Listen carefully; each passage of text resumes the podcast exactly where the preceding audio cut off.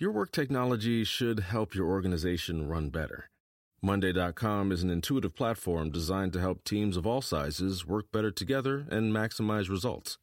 With Monday.com, you can easily customize your workflows to fit your team's exact needs and create automated updates to keep everyone up to speed in real time. Experience the power of a single platform that replaces your costly tech toolbox and the headache that comes with it. To start your 14 day free trial, go to Monday.com. What's up, y'all? I'm Amanda Seales, and listen, I get it. We're in some serious times, so I think some of y'all forgot I'm a comic. She had them jokes. I mean, you forgot I had a whole HBO comedy special. You forgot I showed love to how black women give compliments Okay, polka dots. and threw shade to how white women move in corporate America. Stop CCing all these unnecessary people on these. I get it. We've been cooped up for a long time. That's why the Amanda Seales Black Outside Again comedy tour is coming to a city near you. Go to amandaseales.com today and get your tickets so we can laugh and learn our way through this madness together. How black am I gonna have to get? Starburns Audio, a podcast, a podcast network. If you put a Mormon and a meth head together, this is what they sound like. Aaron Woodall and Jessa Reid are friends. Listen to them talking to Mike. The meth. Eh, eh,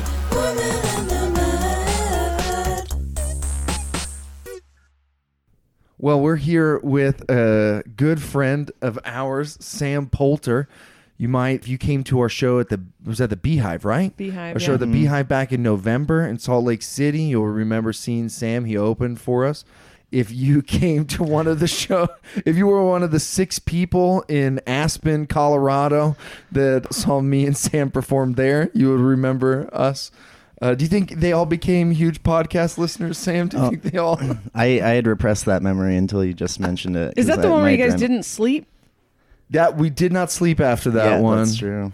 because we went to some awful dude's house with Yeah. with cocaine. Yeah, Mm-hmm. the Instagram story had a real cocaine vibe. Yeah. Got like it was like a lot of energy at the beginning, and then it just kind of looked like, "Are you in a bathroom staring in the mirror right now?" Oh, I did get a great bathroom selfie that night.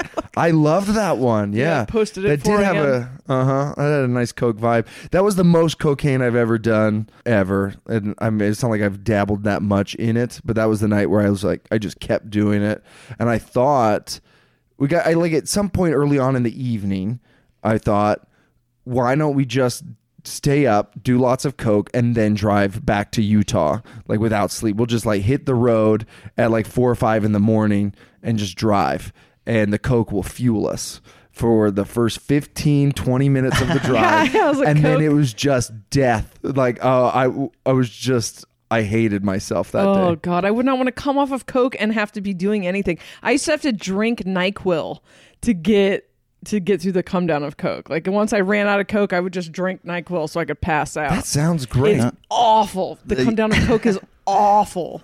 I did the NyQuil thing literally yesterday. so, Yeah? Yeah.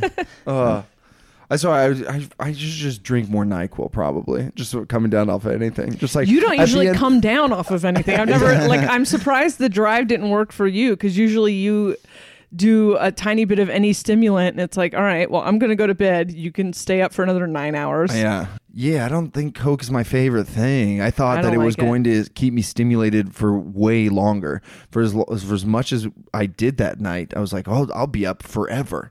Yeah. And I, and I was not. Anyway, me and Sam did a few shows in Colorado. And it was like one night we had a show in a theater, and that was cool. And then, then like the next night we had two shows. And the first one was in a brewery. It was awesome. It was packed. And it was like more of a working class town. And then as soon as that show ends, we drive to another town that's like 40 minutes away or something. Wow. And mm-hmm. it's the rich town. It's Aspen. And we do a show there for six people. Oh, it was a nightmare. It was it was a nightmare. it was so Six bad. cool people. Uh, mm, I don't know. I think maybe two cool people, maybe two cool people and two okay people, and two not cool people. yeah, and a really dickish bartender. That guy, that guy sucked. oh, did he? I don't remember him. I just remember uh, the silencer. I don't know. I don't His know. opening set was just 10 minutes of waiting for a laugh. Yeah, just trying to make something of this. Dude, all of our sets were waiting for laughs. Every single s- eh, this not eh, all of us did. I There was we all just went through it. I felt Oh, you defended my honor that night, which was nice of you. Uh, yeah? Someone went, oh, and in like the back, it was that bartender, and you were like, "You're gonna make that noise at that, and not at Lewis's circumcision."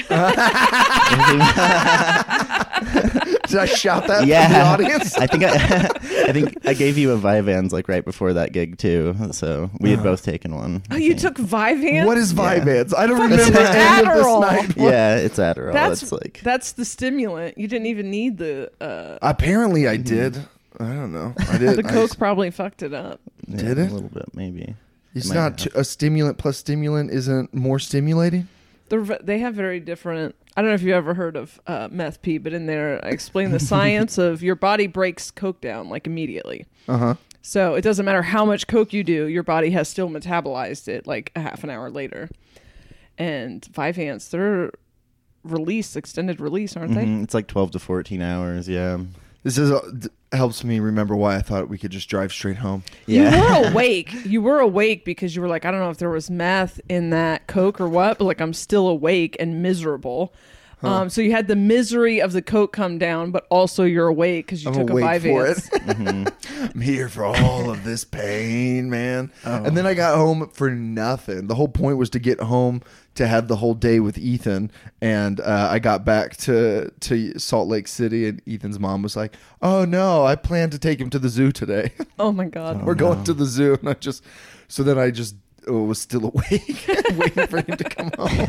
I was coming off of mushrooms when we pulled into town still because the guy whose house we were at, he gave me mushrooms right before we left. Dude, I don't remember any of this. I feel like I What? remember this road trip more than you do. Yeah. I remember all of this.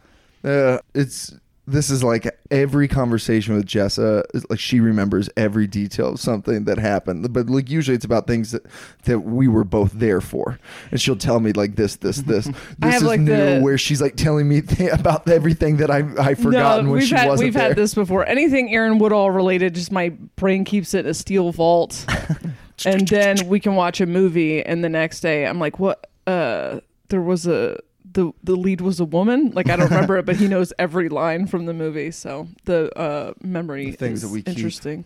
I just remember that dude. All right, so we got out of our show and we went. Everything was closing down. Like all the bars had just closed in Aspen, and there were a, there was like this pizza place that stayed open for an hour after bars uh, after last call. And pe- drunk people could buy pizza, and it was the saddest, grossest display of of horniness I had ever seen. I just wanted a goddamn slice of margarita. That's all I was there for.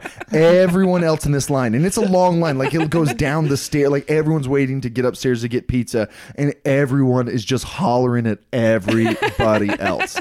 Everyone is just like, "Oh, yo, "What's up? What's up? What's up? What's up? Oh, hey, what's up? What's up?"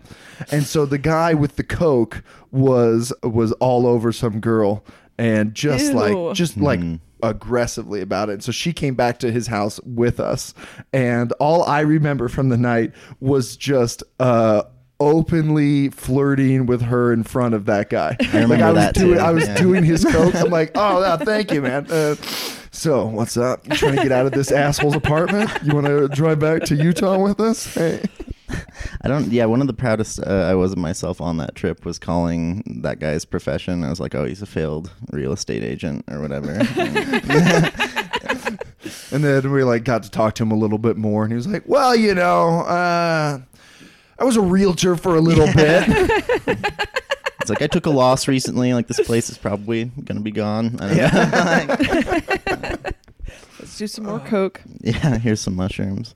I, I don't know that I like that he liked me enough to give me those on the way out. No, we were just was taking. like- I don't think he wanted us there, but Lu- he's like Lewis's friend. Yeah. and Lewis just like was like, "Hey, I promised these comics a good time, so I need you to give them all of your coke and some of your mushrooms and uh, your date. Yeah, uh, possibly the- the pizza girl.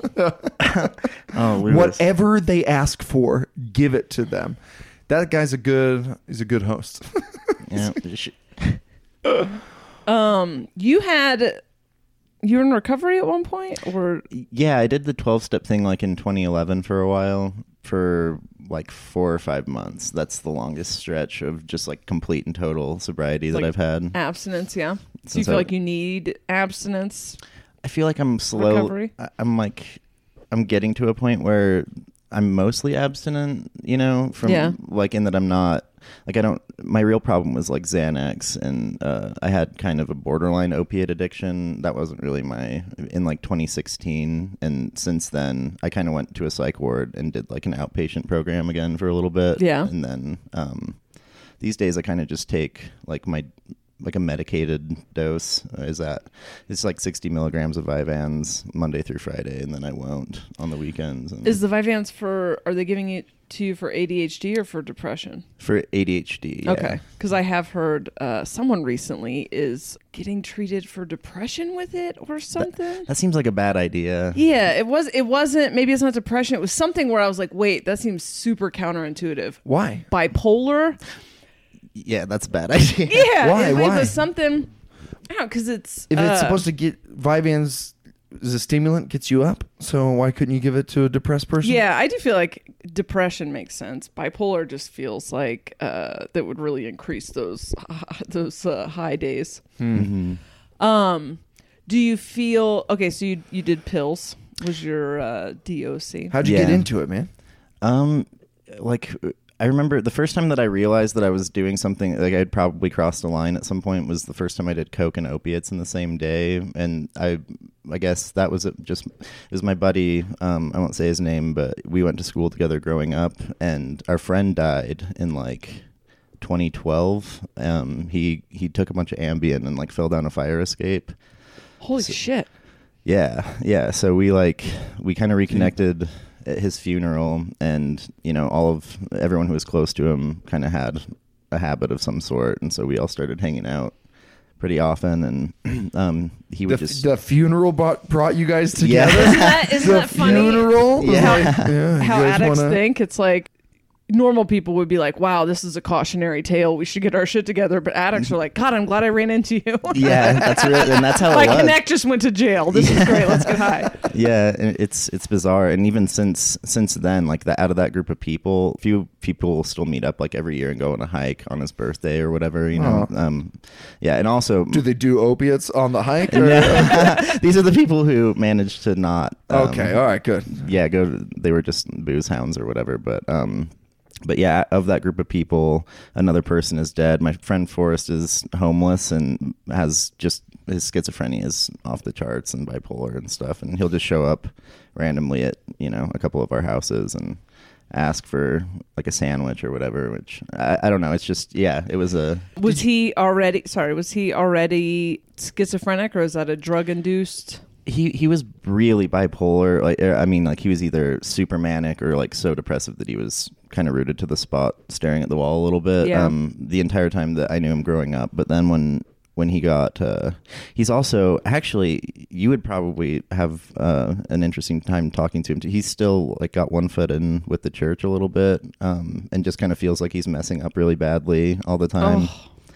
Yeah and combined with horrible mental illness it's like not it's not fun for him at all but So, wait, did you guys all start in school, or is this something you guys did after you had grown up? well i was like more careful growing up like when i was a teenager i didn't even really drink until after i had graduated high school um but i would Lame. smoke. Were you Mormon? um no not really i was kind of raised like uh, i guess jack mormon is as close Would you go like on certain holidays to church? Yeah, stuff like that. It was like how Catholics are, can be casual. Did you go for like churchgoers? a relative's baby blessing or something? Yeah. Okay. Yeah, yeah. I, I like the last real event I remember attending was like my dad. My dad was a drug addict, but he he was re- relapsing on like fentanyl, and he uh, insisted that he baptize my sister. So the last like baptism I remember was my dad baptizing my little sister just off his ass On ass fentanyl? well, he was like on crack too, but, so he was mostly he was pretty up at the time. But yeah, Did you all just like break into the chapel to do it, or did this was a sanctioned by the it bishop was event? it was sa- it was sanct- sanctioned. Yeah, it was sanctioned. Um, my Oh grandpa. God. Well, they don't have a very good vetting process. Yeah, Not really. Dude, I never understood people that want to get fucked up and then go to places like church or meetings. Yeah, I my- was like, uh, that sounds like a buzzkill. I, I mean, I get.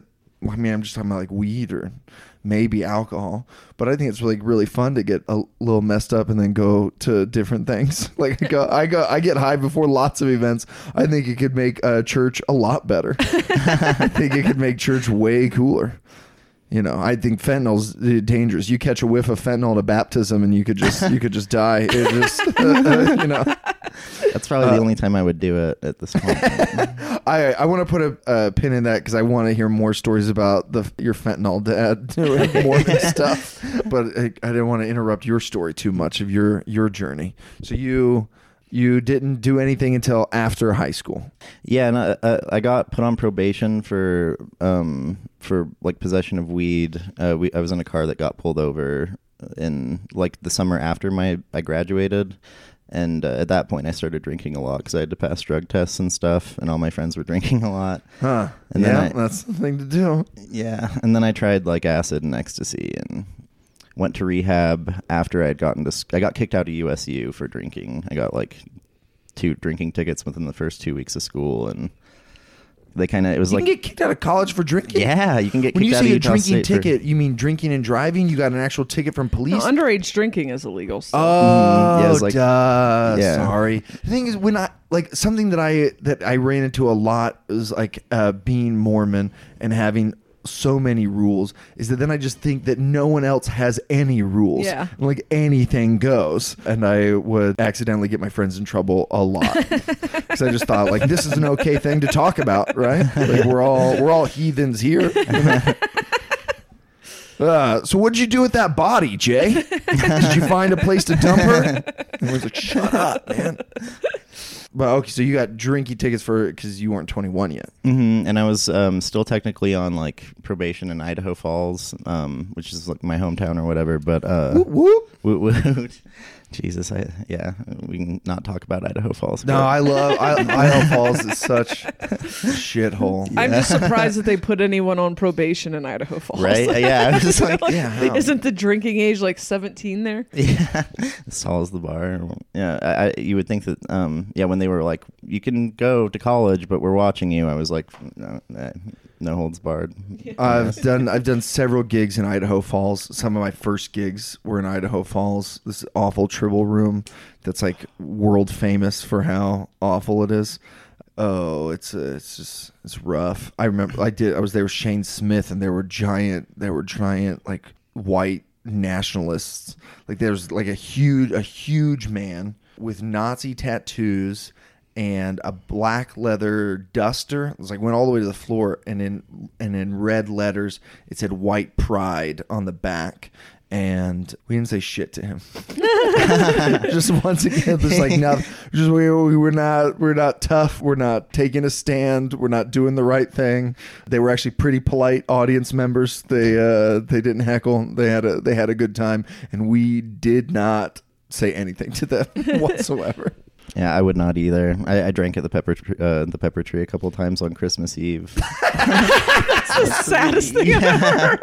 Dude, that is pretty sad. yeah, it's it was terrible. Well, I don't know. I mean, it was like I was just in town for the holidays and friends from high school. That's when they're back or whatever. So it was like, yeah, we'll go to the one bar that we know of, I guess. Dude, I um right after the divorce was, you know, being hilarious online and I was doing a gig at the Pepper Tree and I was taking pictures with people in the uh at the bar and I like posted on Instagram like, "Don't worry about me, guys. Uh, I'm in like I'm in good hands, or you know, I'm like here with my people. So whatever. I just make I try to make that some, post. It looked tr- like a VFW. That's it the does. pepper That's a tree. pepper tree, and every Yeah. and no- and like uh, I feel like the comics that are familiar with the pepper tree got that joke.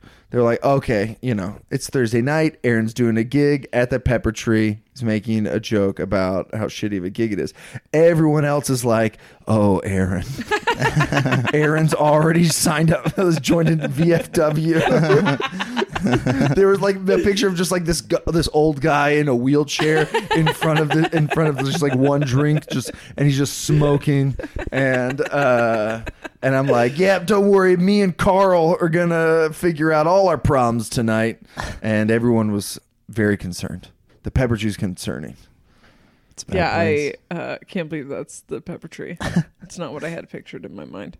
dude it's just the wildest um i've done i've done several gigs there and to various levels like numbers of people and sometimes there's just no one and and like there's three there are three tables that are listening to you and they are spread they're like 20 feet in between each of these of these tables and there's just nothing in between them. And then uh, there are a hundred people at the bar shouting as loud as they can at each other and uh, it's just a it's a shit shit This made me think about that post where you got to the bar and they were like, "We were told you'd each be doing two hours," that was a show in ogden and then the, the microphone died.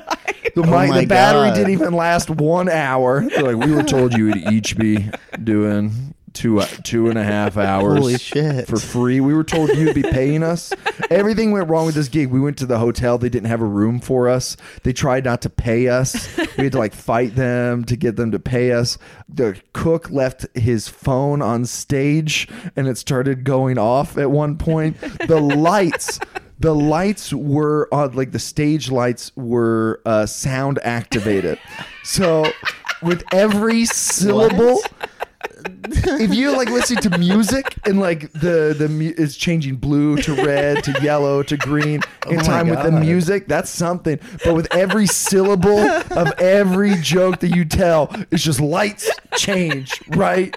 Ne- like it, lights are changing orange purple green red ju- the whole time. Um there there are like nine people who are trying to watch the show. There's a pool table in between those nine people and the stage. Jesus and at one point, the bartender started a game of pool with two other people in the bar in the middle of the show, just just just in front of us. Oh my god. That all happened in Ogden? Yeah, some weird bar in Ogden. Yeah, that's crazy. We were told you'd each be doing two hours. You're just like, mm, well, I don't know. I don't know where you got your information from, but that is definitely not happening. All right, so then you start doing pills. okay, but yeah. Um, I don't know why your uh, your addiction's reminding us of shitty gigs. oh no, it's they're not that different, I guess. I, well, they're way different. I just have spent a lot of time in garages and basements, which is similar. I don't know what I'm saying right now. I started doing pills. I got really into like snorting Adderall and doing a lot of Xanax around that time. Yeah. Like after I got kicked out of school. Um, cause, well, because I went to rehab and then made like a bunch of friends who were more hardcore Yeah. than I was. Uh, like parents sent you to rehab, or you really wanted to get? Did you feel like you ne- had a problem? Just being a college age student, drinking is not a N- problem. But yeah. like, yeah, I didn't. I didn't really. I didn't feel like like I had a hard time being sober. I guess you know, like I had known that for a while, like a couple years. Um, but I was just a pothead at that point, and I was kind of just uh, smoking away depression, and you know, doing self what. I, medicating. Yeah. Mhm. Yeah, had I stayed at school, I probably would have done fine. I don't know. Like I, I, I think that that could have happened. But yeah, when I after I went to rehab, I so actually I lost my virginity to someone I met in there at 19. Nice. Oh, That's the shit. 13th step, isn't it? Yeah, that's, that's Nice. saying. You worked all the steps. Good for you, man. Yeah, it was it was a weird time, but, But did going to rehab introduce you to worse drugs?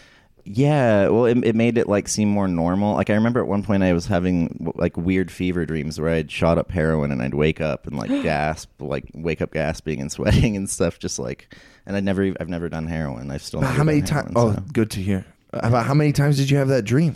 just like once that I can remember, Okay. like when I was in rehab. But um, but it was I don't know. It was an it was intense. It's it's it's weird to go to like a place where it kind of feels fraternal almost. That's a weird word to use. To No, no, describe not that's it. at all. perfect. Yeah. hmm But yeah, because everyone's so raw from you know uh, they've been doing meth for like twelve years or whatever it is, and that's like the first time they're sober in however long, and you just kind of bond quickly and easily. Well, it's kind of like you going to meetings for jerking off and being in there with sex addicts and thinking that you're the same thing. Yeah. You know, it's like you're smoking pot and drinking at what is probably a normal level for somebody who just started smoking pot and drinking. But now you have the crazy adventures of tweakers and junkies being normalized in your mind. Yeah, that's no, that's yeah, bad that's, idea. That, that's like a perfect. Yeah, it was it was bad, but then when when I got out, it was um I like kept going to meetings for yeah about four or five months, and um I was doing that whole thing, and then I uh I started hanging out with that kid from you know that I grew up with who who wound up dying uh, again. I, we like saw each other at a friend's house, and he was like he was like this. I don't know. I think he kind of prided himself on being like some young professional who like abused drugs, but was like super successful. Like Mm. his, his family was wealthy, and he kind of Yeah. you know, um, his Kind of dad. that wall, like a Wall Street vibe. yeah, Like, total, total. Yeah, Work hard, play hard. Yeah, yeah, and like honestly, I mean, I don't know if he he probably he definitely had something like borderline personality disorder, like in retrospect, or like I don't know, just cluster B personality disorder type stuff. Like he was he was really we like tripped on mushrooms once together, and he like pinned me up against the fridge, yeah, and was just like, "Why won't you be violent?" And I was like, "I'm high." Like, let me know. Why won't you be violent? Yeah, he he just wanted to like fight people all the time, and was Mm. just generally a dick, and uh, and yeah, he- I kind of, I could, I could, I could hang out with that guy. I, I need someone who wants to, to like fight. That would be, I think that'd be really fun for me. Uh, yeah, that's a, like a loud, like vampire type um energy. End every workout the right way with Core Power. Fueled by 26 grams of high quality protein to give your body what it needs when it needs it. Recover and build lean muscle with Core Power. Yeah, yeah, and he he was crazy. We stopped hanging out. Um, I, I didn't see him for like four or five months before he died because it, it, there hit a point where I was like, I was still underage. I was like twenty. We were he, he died like four days before his twentieth birthday, I think. Fuck. Yeah, but it got to a point where he would he would show up at my place with like vials of Adderall and Xanax dust, you know, and just wanna. And I had I had like decided like kind of recently that I was getting borderline. Like I had I had, was hooked on amphetamines. Like I needed those to like function properly, you know, at that point. But um, just mixing them with the Xanax, and then I I had uh, experimented with opiates a little, and I just like thought it was too much, and realized that he was the only dude that was really linking me to that. You know keeping me like in that lifestyle sort of. Um, so we stopped hanging out, and then I got a call from like a mutual friend that he was in the hospital because he had fallen down a fire escape, and a jogger found him. He had like crawled around to Of the his side apartment? yeah, yeah. Um, he was like conscious, I guess, for a few minutes, and then they took him to the hospital, and he, And he was passed on, out. he cause he had taken Ambien? Yeah, he had been doing coke and Ambien and drinking, and These are all really bad Yeah. combos, by the way. Yeah, I know. Yeah, uppers and downers, and yeah, Mm. it's Yeah. But uh, Usually, I'm like, I know, like, don't mix Ambien and Twitter and racism. Uh, I no, no one ever said Ambien and fire escapes were a bad idea. But yeah, Um, you were in rehab. You had a. Did you have a near death experience or? yes. Oh, yeah. Sorry, I got a little excited there. Oh, yeah, you were gonna tell us about your your weird experience. Yeah, because I, I was curious to talk to you, uh, Jessa, about this too, because I know that you've had some stuff happen Yeah. in that vein. But like, uh, so what happened was, I think I was like twenty, I was like twenty one days sober, twenty twenty one. I I just taken my first clean drug test. I remember, so like everything was out of my like pot was out of my system or whatever. This is Ian rehab. Like you're in a dorm um or something. What is it? Like in a hospital? What is it like? No, this was like kind of a nice one. Utah's kind of renowned for having really ritzy rehab facilities. Okay. but this was so this this one was like um, what was it called? It was called uh, Recovery Ways. Yeah, in like Orem, I think. But um, And you'd been there for like three weeks now. yeah, been there for like three weeks. So it was more sober than I had been since I was like 15, you know? Um, I had just been high every day from that point on for the most part. And, uh, but I was in a lot of trouble. So like I went because it was either, um, it was either jail for like two months. You know, I was looking at like a month and a half of jail time because the, the second time I got arrested in Logan, I was evading the police and they just threw a bunch of stuff at me. Oh my god. Yeah. So, uh, Man, that seems so. Of course, we're gonna evade you, man. We're Yeah, I every- know. That's the most I'm irritating constantly charge to evading me. police all Yeah. day long. Like every one of us are checking our rearview mirrors and trying to evade police. We live in a constant state of police evasion. Mm-hmm. It sucks. You think you're gonna walk? You're gonna walk into the police station and turn yourself in? No. Yeah. Well, and I mean, I was an idiot. Like the guy threw me up against um, the glass or whatever, the dorm building I was walking out of, and he asked what my name was, and I said Jeremy, and then immediately was like, "No, it's not Jeremy, it's Sam. I'm sorry." And like, Oh no. he was like, "Oh, the only thing on my record still from those days is false information to a police officer for telling him my name was Jeremy." And got- immediately, what? Uh, yeah, What? at 18, You're charged with that yeah, yeah, it's on my record Mm. forever. For one second. You Yeah. said what? Yeah, they do. Fuck. That's what they do. Dude, I didn't know that you could be charged with just lying. Well, he was pissed at me for running away, so he just wanted to stick me with. He just wanted to make sure I got screwed with something. I have given false information to police before. Not Good. gonna get into specifics because I don't want to incriminate myself, but I didn't know it was that big of a deal. Yeah, it was. It, they. My sister's husband has a permanent federal felony for carving something into a phone a phone booth because those are considered federal property. And he was like carving his name into it or something and got caught. And the thing is, is like he was sheltered and his parents were religious. And when your parents aren't uh, criminals when you're a kid, you end up getting these fucking charges because your parents aren't like just fight it just deny it just find the loophole and so this like held him back in life because it's a felony he has a felony on his record he has to say yes on job applications when it says do you have a Because felony he carved what? He His carved initials, a he penis? f- a fucking uh troll face or something i can't it was something so dumb and that it was a phone booth they're not even around anymore and he was But 18 the felony still is. Oh my god, that and the felony so is still bad. around. Yeah, then he ended up getting hooked on drugs and like committing actual felonies, and he was already a felon because you can get away with your first one, but he uh, yeah, a lot of people didn't. don't know that. First one's on us. You can get a. You can Yeah. still live with a with one, but two. No, Yeah, you no, can get no. away with uh, your first time doing most things. Mm-hmm. Um, okay, so near death experience. Okay, okay, yeah, yeah. So I was in rehab, um, and this guy, I don't like. It wasn't his name was Jim. Uh, I don't remember what they called him, like what they said he did. Um, he's like a healer of some sort, you know. I don't know. Um, But he came in, and he and everyone was talking about how he was sort of like kooky or whatever, and just out there, you know, and uh, and not to buy into whatever he was coming to do, and.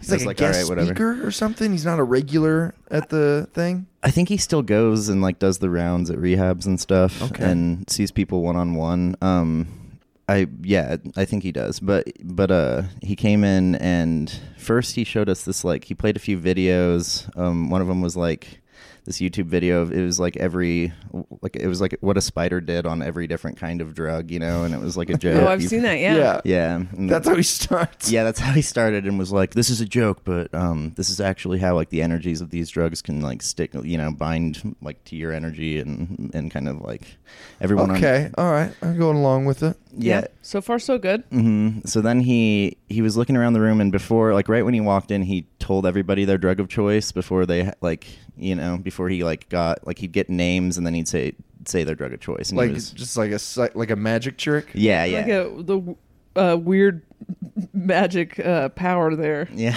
Like, Was he right? Yeah, he was right. Which I don't know. whatever. Nice. I feel like I, you know, not not to I feel like most people could probably come close. You know, if you if haven't- you've done enough drugs, I think you yeah, can and tell. if you, I mean, Yeah. I mean, like, I'm not like, I don't think it's. I'm not impressed with the superpower or anything. I mean, like, if you work, if every day you're going and working with people that are addicted to drugs, and you've done some and whatever, like, of course, yeah, I get that, but still, it's, okay, all right. Mhm. Yeah, and I was still on the fringes of like I was just in there to not go to jail for longer, you know, and so I was I, I just I, I wasn't necessarily open minded, but I wasn't closed minded. I was just there, you know, Yeah. um, going through the motions. But he so we went around the room. He told everyone their drug of choice, and when he got to me, he said, uh, and I was in there for alcohol, and I was basically lying to everybody and just being like, yeah, I'm an alcoholic, and I didn't feel like I was, you know, but I, I just knew I liked. Um, I liked like taking acid and, and smoking a lot and stuff. But um, when he got to me, he said like uh, psychedelics and marijuana, and I was like, I don't know. oh. um, but then afterwards, he was handing out. He, he had like a little knapsack filled with like gems and stuff, and he he was like. Uh, When you looked- say knapsack, no, I was gonna address that too. I, I don't know that it was a knapsack. I think I just like to remember it as I just, being I, a I'm knapsack. picturing, I'm picturing a red handkerchief on the end of a stick. Yeah. that this guy walked. I'm walked in. picturing with. a tiny satchel, which is That's what like I- what, yeah. I felt like you meant, but then I also was like knapsack. huh? Yeah. No, I saw. yeah, it like registered. I was, Was, he like, I- running away from home? um, yeah, but he had a bunch of them, and he like was handing them out to people, and he he walked up to me and like whispered into my ear and like gave me this big white one. I don't know what it was, but he was like, "This, I feel like you're gonna need this more than anyone else here, and it's gonna be really intense." But um, yeah, here you go. And and then he he started playing. He put on an Avril Lavigne CD. And you're like, I did need this. This is intense. Yeah. How did this guy get allowed to do rounds? I in don't. rehab? I, I think he's Feels pretty. like a suc- sketch. Yeah, he's pretty successful though, from what I understand. But I don't know. Yeah, he he. uh Well, first, he, I guess he had taught us how to do these breathing exercises. He called it like taking a masculine and then a feminine breath. It was like breathing into your stomach, and then you puff out your chest, and then it's just quick succession. You kind of like get lightheaded, you know, really fast doing them. Okay, yeah. What was this? What's this breathing That's breathing a thing? psychedelic. Uh, it's supposed to have a psychedelic effect. How to get high from breathing, basically. Mm. What's that yeah. called? That was someone in our group has been talking about it. Yeah, the, uh, The something breathing. It's like Scott's controlled been inviting breathing. us something. to it. Yeah, Anyway, we Mm-hmm. some people have been talking to us recently about transcendental breath work. Or Okay, something. that's Yeah. what it is. Yeah, yeah, breath That- work. that is what it is. transcendental. Which I rec. I, I mean, I would if you haven't done it before. I guess this is the one and only time I ever did it. But I would, I would recommend it just Yeah. based on you know it was pretty. It was the most significant like experience of that kind I've ever had. So are you all sitting down in a circle and just taking in breaths when he tells you to? Yeah, so we were standing and doing them, and then he was like, "Okay, I'm gonna put on the Avril Lavigne CD." And I- What? yeah, and everybody lay down. What? Can you imagine taking your masculine and feminine breasts while she's like, he was a boy, she was. Can I make it any more obvious? Yeah, it was. It's very counterintuitive. I know, yeah. Well, and he also had a giant didgeridoo, so he was walking. the didgeridoo tracks. Avril Lavigne is the part where it like breaks from the script. Yeah. like, what? yeah. He's like, my meditation CD broke, and this was the only thing I could find. yeah, like the, oh my god, for sure. Yeah, it was bizarre. But then he he had us all lay down on our backs, and he would come around the room and like blow the didgeridoo on your chest or whatever. So he was doing this to people. Is Avril Lavigne still playing? at Avril this- Lavigne's still playing, the and fuck? I'm I'm like synced in too. I'm doing the breaths and feeling pretty lightheaded, you know, and like st- I, I just remember feeling like uh, something weird's happening, and like I feel kind of like just out of it. And then he blew the didgeridoo on my chest, and I was like gone. Like I was actually not in my body anymore, and it was like what I remember happening is I remember or I don't know. I mean, this is it was so abstract that like it, it was really like vivid and like uh, visceral and stuff, but explaining it is weird or trying to remember it exactly uh, uh, like it happened. I was just I was going through like some sort of like uh, portal thing, and then I just remember I just remember knowing that there was this thing that was like guiding me through this, and it was communicating that it was there, and I don't remember like hearing it speak or anything, but like all of a sudden I was just like seeing myself um, in the house I grew up in, and like I was you know like slamming doors, or it was just different me at different points in my childhood, and it just clicked at some point that I was like my mom, and I was seeing and feeling what my mom had like seen and felt, and they were it was stuff that had actually happened that I didn't remember ever happening, and but it but it did. Like I remember, um, it clicked that it like I was my mom or whatever, and seeing and feeling what she did when uh like m- me as like an eight year old when I slammed like a door in her face, and she w- tried to like chase me into the room, and it like hit her nose and she started bleeding, you know, and just like sobbing and just feeling like I love you so much and I just can't I don't know how to communicate and I just don't want you to be like hurting and like all this stuff. So I'm like feeling all of these things and it's very intense. And then like it was just communicated to me that it was it was like all right, it's, it's over and like I just went back through the like uh, chasm thing and was when I came to everybody in the room was like standing over me and I was shaking like uncontrollably and like sobbing and I like immediately ran to the phone and called my mom and was like, "Duh, "I believe in God. I believe in like." you Oh my and- God. Yeah, Wow. and, and told her what happened, and then she broke I down. believe in God, and His name is Avril Lavigne. Yeah. All right, I have a theory about Avril Lavigne CD. Mhm. Okay. Uh, it was popular music at the time. I mean, it was like It was on the way out. What it might year? 2012. It was. This I actually. is past Avril Lavigne's time already. 2012. yeah, it might have been a little bit. 2012 we're past CDs already, you know? Like uh where Avril Lavigne is is early early 2000s. Mm-hmm. Oh yeah, I guess. Uh, my thought is uh, that it's very grounding. Okay. uh, something very mainstream to be very grounding while you're having this all the other shit is very hippy dippy Mhm. that i wonder if that's not a way to separate you from Oh yeah. your body Huh. keep Okay. your bot keep your body there listening to that music and get you out with the with the breathing and the didgeridoo thing Huh.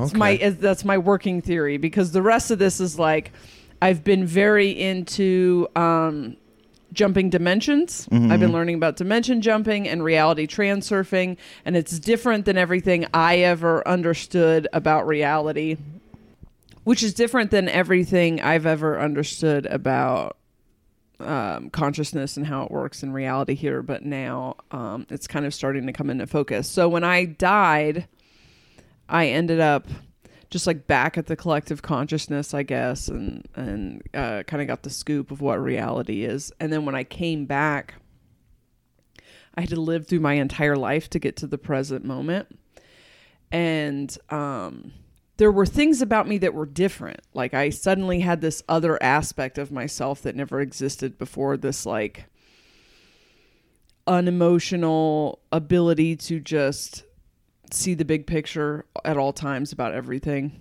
And I the uh it's like my primary personality now but that didn't exist before. And I went to a job interview for an intuitive counselor cuz after that I could just like like see what people's issues were and stuff. And so I, I went and a- applied for this job and I didn't really want the job. I just wanted to know what had happened to me because I was different. And then she told me I was a walk-in which is where like a soul just takes over or, like co-ops a body of someone who wants to die. She was like you know that's you're not the person you took over so you're not Jessa Reid and um uh that's as close to i think like jumping dimensions that i ever understood. And then lately i've really been learning about it and getting into it. And uh do you watch the oa I've seen like some of the first season. Okay, first season shit, but you have to watch the first season to understand the second season. But the whole second season I didn't. I, I get it. is Uh, but uh, she also filled me in. But Yeah. if you could just read a Wikipedia summary of, of season one and then start season two, that's what I would recommend. um, did you watch all of season two? No, man, I told you I'm too, I'm too tied up in the game of Thrones right now. Another month, I can get to the. I can finish the OA. Um, it's it's all about dimension jumping, and I think we might be able to do that. I think we might just be able to. Uh, I think there are a series of techniques that people know about, and they are able to just hop in and out of different people. And I haven't figured it out yet. Is there certain DNA, like certain types of people that you can hop in and out of, but not to spoil the OA. But in the OA, they give a bunch of uh, instructions. Like there's certain they talk about like uh suppressing the consciousness of the person you went to but you can just hop into people and experience their life for a little bit and you can choose to exist with them or or crush their consciousness when you get in. And so you wouldn't have you would have access to their memories but not to any of their qualities or whatever. Okay. In Um, season one, they go very in depth on weird breakdancing movements. They do like people. Everyone has to learn this movement, and that's how they jump. Mm-hmm. I personally like the Avril Lavigne didgeridoo combo. it seems it seems much much better. When you uh, woke up and everyone was staring at you, did did Didgeridoo Jim say? Uh, what did, he- did, did he talk to you anymore? Because he said you were gonna have an intense. He predicted you were gonna have an intense experience. Yeah, Did he talk to you afterwards? not afterwards and then i saw him once at the park actually and like the uh, when i was getting lunch or something and he didn't really want to talk to me or like he wasn't really he was kind of avoidant you know i was like jim hey and he was like eh, i don't know like yeah very um it was weird but then uh, but he did address everybody for a minute afterwards and he was staring at me the whole time and i i remember embarrassing myself a little bit because he was like does anyone have any questions? And i was like why don't you come here all the time man? You know And he, he was just like uh because i don't know i have a life like fuck off i don't but he Dang, no he I, I don't know what his uh I, I just remember it being kind But of But he odd, didn't like, talk to the to the group about what had just happened to you. What everyone? I mean, it felt like everyone was probably freaked out. Well, I remember everybody sat back down and he was like, uh, no, he didn't he didn't he didn't say like did you see that? Like that was but he did kind of offer like some more anecdotes. He was just like some of you had like stronger experiences than others and I just like it's going to a few years will pass and you'll like look back on this and be like, "Oh, we were over oxygenating ourselves and like I was hallucinating and it was all bullshit." And he was like, "It, it was real. I'm just saying like I'm just here to like tell you that it was." And no one else um had anything happen to them like what I did. There was one kid who was like, I feel like I've never done drugs before, who was a heroin addict. And I do remember feeling kind of like, He felt because of the breathing. He felt like he had never done drugs before. yeah, that's the only way he knew how to put it. And this dude had like OD'd and died and was convinced that, uh, and brought back, but he was convinced that he went to hell when he died. You know, I was in there with like three or four people who had all OD'd on heroin and been resuscitated at one point, And, uh, the three of them didn't experience anything and then that kid was like i yeah people were dragging me down to hell and Jesus. I, like came to and had been you know given the shot or whatever and, like Narcan and um Afterwards, were you at all interested in like trying to research more about your experience? Did you talk to anyone else about it or read anything about it? Yeah, I think I kind of shut down at a certain point though because I was still so frustrated with like like I never had the I, I wasn't like messed up by M- Mormonism so to speak I guess because I just wasn't ever that active in it. right But I definitely I wanted to understand what had happened more, you know, because like I've broken through on DMT and done a lot, like ten strips of acid or whatever, and just like I've hallucinated to the point where I wasn't sure what was real and what wasn't, or like I've had um, crazy experiences on DMT, but nothing has ever even come close to being like is like that may like I I feel like that happened, you know, like I Yeah. don't know, and so it was. um yeah and, and the fact that it happened when i was dead sober too is has always been strange but like the more i tried to put my finger on it and like wasn't satisfied with you know what people like no one else had really been through anything like that that i knew and i didn't really know how to reach out to like that Jim guy or didn't i i, I don't know i just like i just kind of decided that it was bullshit you know at a certain point and actually lately these days i, I kind of feel like like you fulfilled Jim's prophecy? Yeah, You're just like, yeah uh, it wasn't real? Yeah, well, I, I just like I was getting in friends with uh, like in arguments with friends of mine at the time um, who were like a year or so after that, you know, um, who were really struggling with like the church, and we would argue, and like they're all out now or whatever. But um, I remember like talking to my friend Matt, and that like there was just a point. This was the point I think at which I decided that um, I was just going to ignore that experience, but he was talking about how he went to Deseret Book to like find literature on, you know, like to answer some of his questions that he had about the church. And I was like, why would you go to the church. Their bookstore, yeah. Yeah. yeah, like that's not the place to go. And he was like, I don't know, I've had experiences and I'm gonna like look here first. And I was like, dude, I've had experiences. It was bullshit, you know? it was like this thing that happened in rehab. And then and I remember him saying, like, it's really sad to me that you like something like that can happen to you and that you won't run with it, you know, or that you won't let that validate some notion of like life not being utterly meaningless or just like whatever, you know? And uh and that was when I was and I've always had like struggled with black and white, you know, sort of Mentality. Yeah. and so at that point, it was just easier to shut it down and just be like, all right, whatever. Like, Side note, real quick, it's always. Uh, I mean, this is a, this is a tangent, but when you have fights with someone about the church, they do they like it always follows that trajectory. Where then later they end up leaving. I feel like I've never had a fight with anyone uh, who stayed in the church. I feel like they don't fight. I, I, it, I feel like it's cause, and I did, and I I've It comes done from a both place sides. of insecurity. Yeah, Yeah. I've done both sides. I had the fight uh, with someone who was already out, and it's like you have the fight because you have that inner conflict already inside of you, and you're trying to beat it, and so you need to to shut other people down. The people that don't think about it, the people that are just like happy with Mormonism completely and like don't have any concerns and don't worry about it, the people that like they uh, they just listen to your opinions and they go, oh, cool. All right, tight. Uh, Yeah. But like every single, that's like the only uh, measure of solace you have. Like I, like I, like I have relatives where I'm like, all right, yeah, well, I know in a few years you'll be right here with me, and then they they have been. That always happens. Anyway, sorry for the tangent. The perspective that you got on your mom was that relevant to like themes in your life? Was that something you think there was a purpose for you to see? I just wanted to know. Are you telling me you can't hear the speech impediment right now? You can't hear the lisp? I I just got implants, and all I can hear is me not able to pronounce what what S's. word? Like S's? Say, I don't know. I just um Say perspective. Perspective.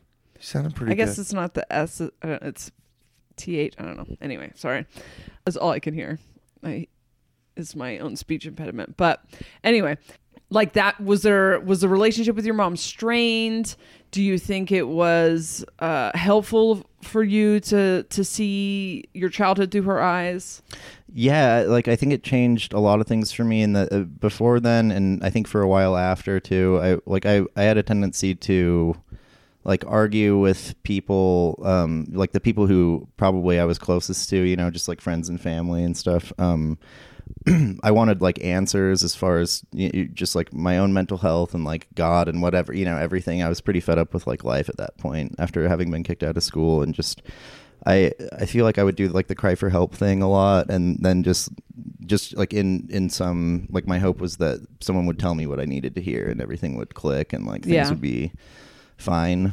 But um with my mom in particular, like uh I think I was sort of I don't know. Like we would talk, and I'd I'd just lay it all on her, sort of, and just be like, everything sucks, and there is no point. Like, give me, you know, like you tell me why I should do anything, and she would just be like, I don't, I can't. But like, I'm your mom. Like, obviously, I, I don't want you to, you know, do anything to yourself or like be a drug addict or whatever. But um, it was just uh, like after that happened, it sort of um, yeah, like I don't know how to describe this, and it sounds. I guess uh, you guys are more open minded than anyone else I talk to. I'm sure, but like, um, yeah, just like experiencing a mother's love, or you know, was like something that I couldn't.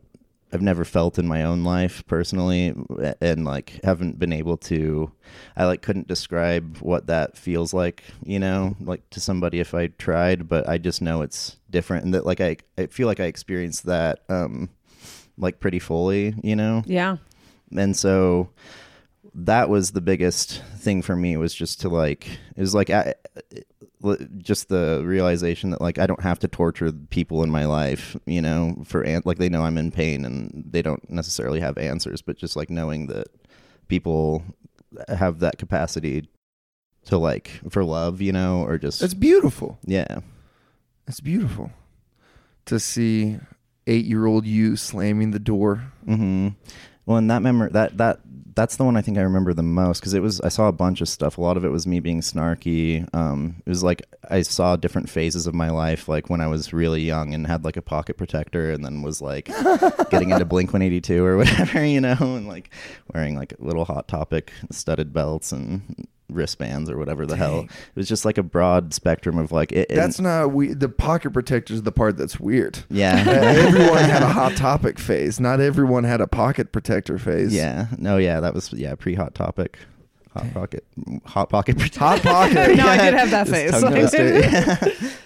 but um. I mean, Ethan has no idea how much I love him. Like, I think, like he a little bit, but just things that he says. I think from a from toddler, from like the time they start speaking, like you just don't know the way that you can just destroy your parents with your words. Like, you, like it's just a three year old can just say something that hurts so bad. And man, I remember him being a little baby, and we were at my parents' house in Boise. I put him. I mean, not little, not like newborn, but he. I don't think he's really talking yet or anything. He's like a year or two, maybe, maybe two years old. That's max. And I set him on the bathroom sink while I was doing something, and then he fell off of the bathroom sink, like he just like leaned back, whatever, and he and he fell onto the floor. And I went into a full. I just I was filled with so much guilt like that I that through my negligence and bad parenting and laziness that I allowed uh, my son to be injured. Here's the thing: he wasn't injured. He's fine. I like took him upstairs to my dad. My dad, dad, he fell. He fell. I mean, that was like at least a three foot fall, uh, and like it's just like right onto the tile. Like, do you think he has a concussion? Do you think we need like do, like he's crying pretty loudly? And my dad is just like.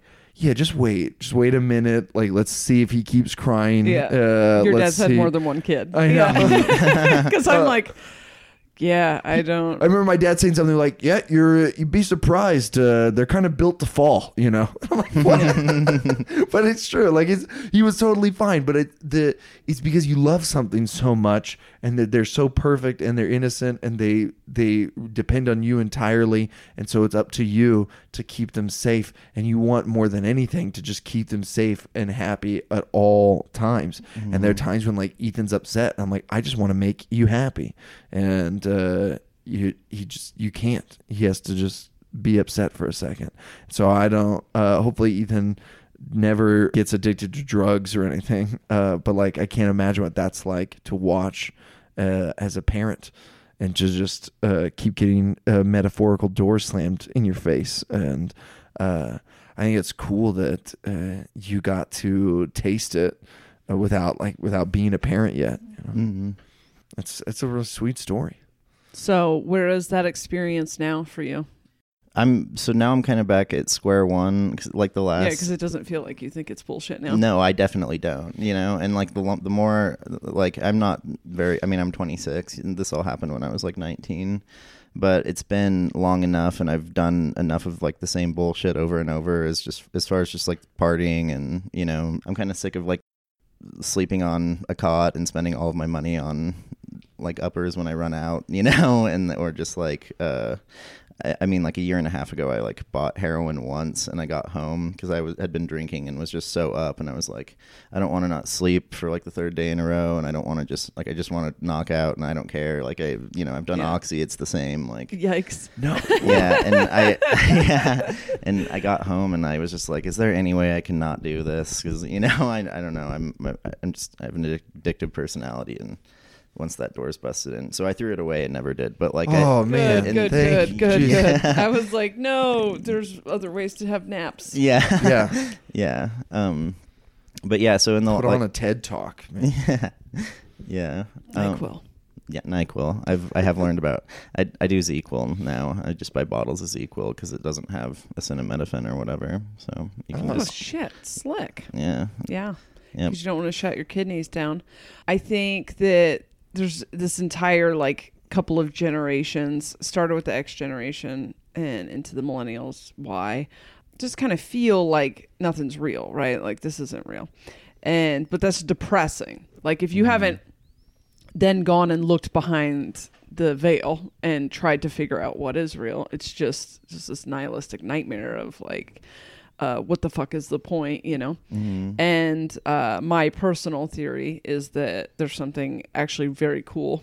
And we're in this weird threshold where religion has been um, a way to control people with a sensation that there's something behind the veil. And I haven't figured out what it is yet completely and I don't think I probably ever will but there's so many people having these experiences. And the thing about these experiences is that they are just individuals having individual experiences which requires us to be able we have to trust ourselves and not confirmation of a bunch of other mm. people. And which is like how you find actual truth for yourself because i've watched large groups of people believe in bullshit many times. It's mm. fucking religion government look at any of it. It's it's not right because a bunch of people confirm it because they're usually just agreeing with what they think everyone else thinks is real but um so my current theory is that it has something to do with like that we've been jumping dimensions the whole time and that uh, when your life takes a big change, you actually just hopped. Or have you ever had the experience where you're driving and then you um, feel yourself get in a car accident, but you don't get in a car accident? yeah.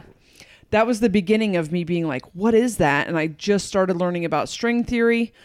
And uh, I try not to look into stuff until I already feel like I'm experiencing it because I don't want to just like learn things. I want to understand them. And so I don't start researching something until I'm experiencing it. And then I'm like, oh, okay, someone else has already written this down. But I uh, recently did something called the two cup method where you, because I follow like a dimension jumping Reddit. And um, you ho- you you write the one dimension on one cup. Have you ever heard of this? Yeah, I read the thing that you posted. in Okay. the- yeah. I did it. I put four giant life things on there. And when I poured it into the other cup, I felt different immediately. And then w- just had like all of the things, a couple of them are soft like i like i'm not jinxing them by talking about them too much but they are like underway and absolutely feels like i'm already like in that. And i'm like what if it's that easy? What if like re- religion set us so far back by by planting all this stuff in our head about worthiness and earning things and whatever? And what if it's just you're hopping dimensions all the fucking time? Just point and click and go and be there. And it doesn't matter if you're a piece of shit. It doesn't matter like it doesn't they all exist. Just mm-hmm. be on the one you want to be on. And because i had already started to feel trajectories a couple years back where i was like felt like i knew the outcome of the path i was on.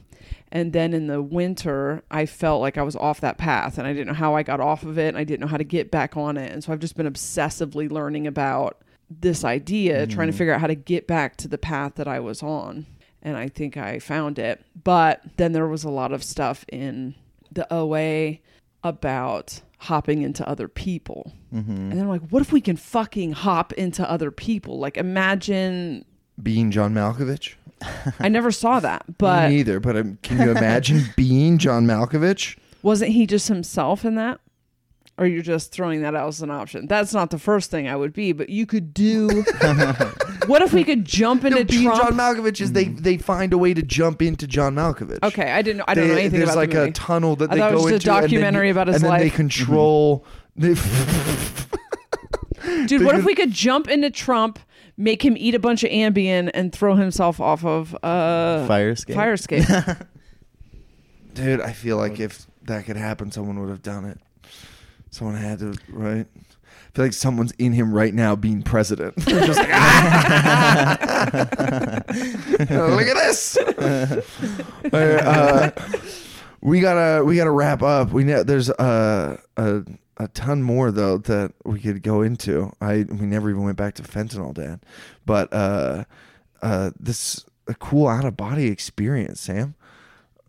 Yeah, no, it, it was definitely the coolest thing I think I've ever been through. Still, Uh, just in ter- it, yeah, it definitely it was. But um, but yeah, everything that you said is really interesting too. Just about like because I read that article and I I started thinking about like I, I think that for the last couple of years, um, I've sort of felt myself shift off of like the path that I thought I was on, and that's kind of been my um, the butt of like my reinterest and just like even going back to that experience and trying to figure it out again a little bit. Yeah. or looking into things that aren't just religion or or nothing. You know? Are you ever going to try the breathing stuff again? The breath work?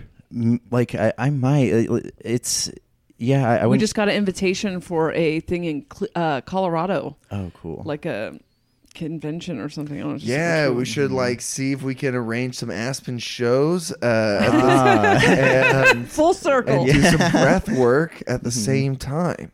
that would be cool. It's weird to think that just breathing could make you do that. I think some people are not as sensitive to like. I'm, I was also super interested in um, what you said, Jessa, about like how. What did you say that they called you? Like, it, just what did they term the- walk-in? A walk-in. A walk-in. so like um yeah just the the idea that it might be a genetic thing or that it might because like everyone in my family is really my mom left my dad when she woke up in the middle of the night and like a thing like something told her to go look in this really specific spot in the closet.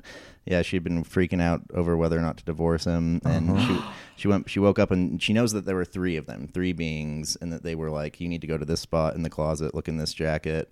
Like it's like you know in a box underneath these other clothes and there was Holy shit! there was heroin Heroin. yeah what? Damn. Holy shit! Yeah. Well, so there are definitely people who are like wired to wired to hear things or like you know like gifted or whatever. That is super interesting.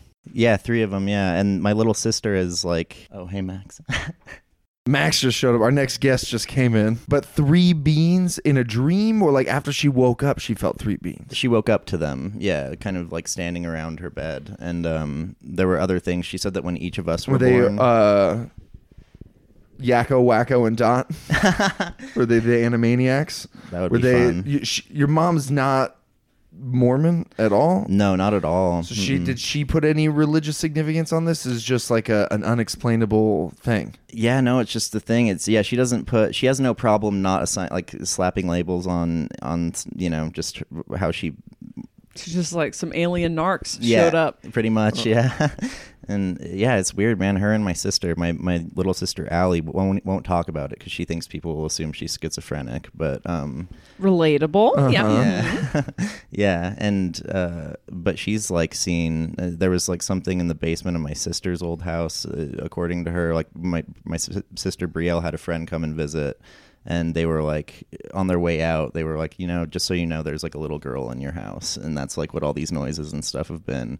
And I stayed there during this time. I had to stay with her a couple nights because they thought someone was breaking into the house repeatedly. Like the windows would be open, and you'd hear these like loud banging noises, like on the floor. Just it was um, upstairs in the kitchen. Like stuff would happen, and nothing was really, you know, I don't know. It was just bizarre. But then uh, this kid left town and flew back to Florida where he's going to school or something. And my other little sister went and stayed with her for the first time. And with no mention of this, like, Allie just on her way out after a weekend was like, by the way, just so you know, there's a little girl in your house. like, don't. Oh don't my wig out." god. Dang.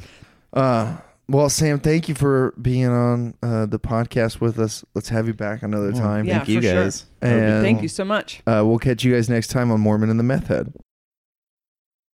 If you put a Mormon and a meth head together, this is what they sound like. Aaron Woodall and Jessa Reid are friends. Listen to them talking to Mike. Mormon and the head, Mormon and the head, Mormon and the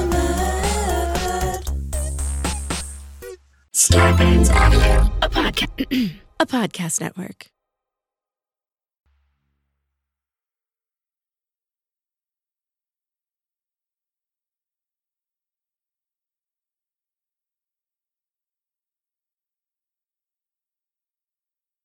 Five p.m. emails from your boss, surprise visits from in laws, missing soccer cleats. Lucky California knows it's easy to get thrown off schedule. Let us help you out with home delivery powered by Instacart. You can get groceries delivered in as fast as one hour, including fresh produce and fresh baked bakery items. Right now, you can save $10 when you spend $50 using promo code LUCKYCA10. Place your order at shop.luckysupermarkets.com. Lucky California, the golden state of eating.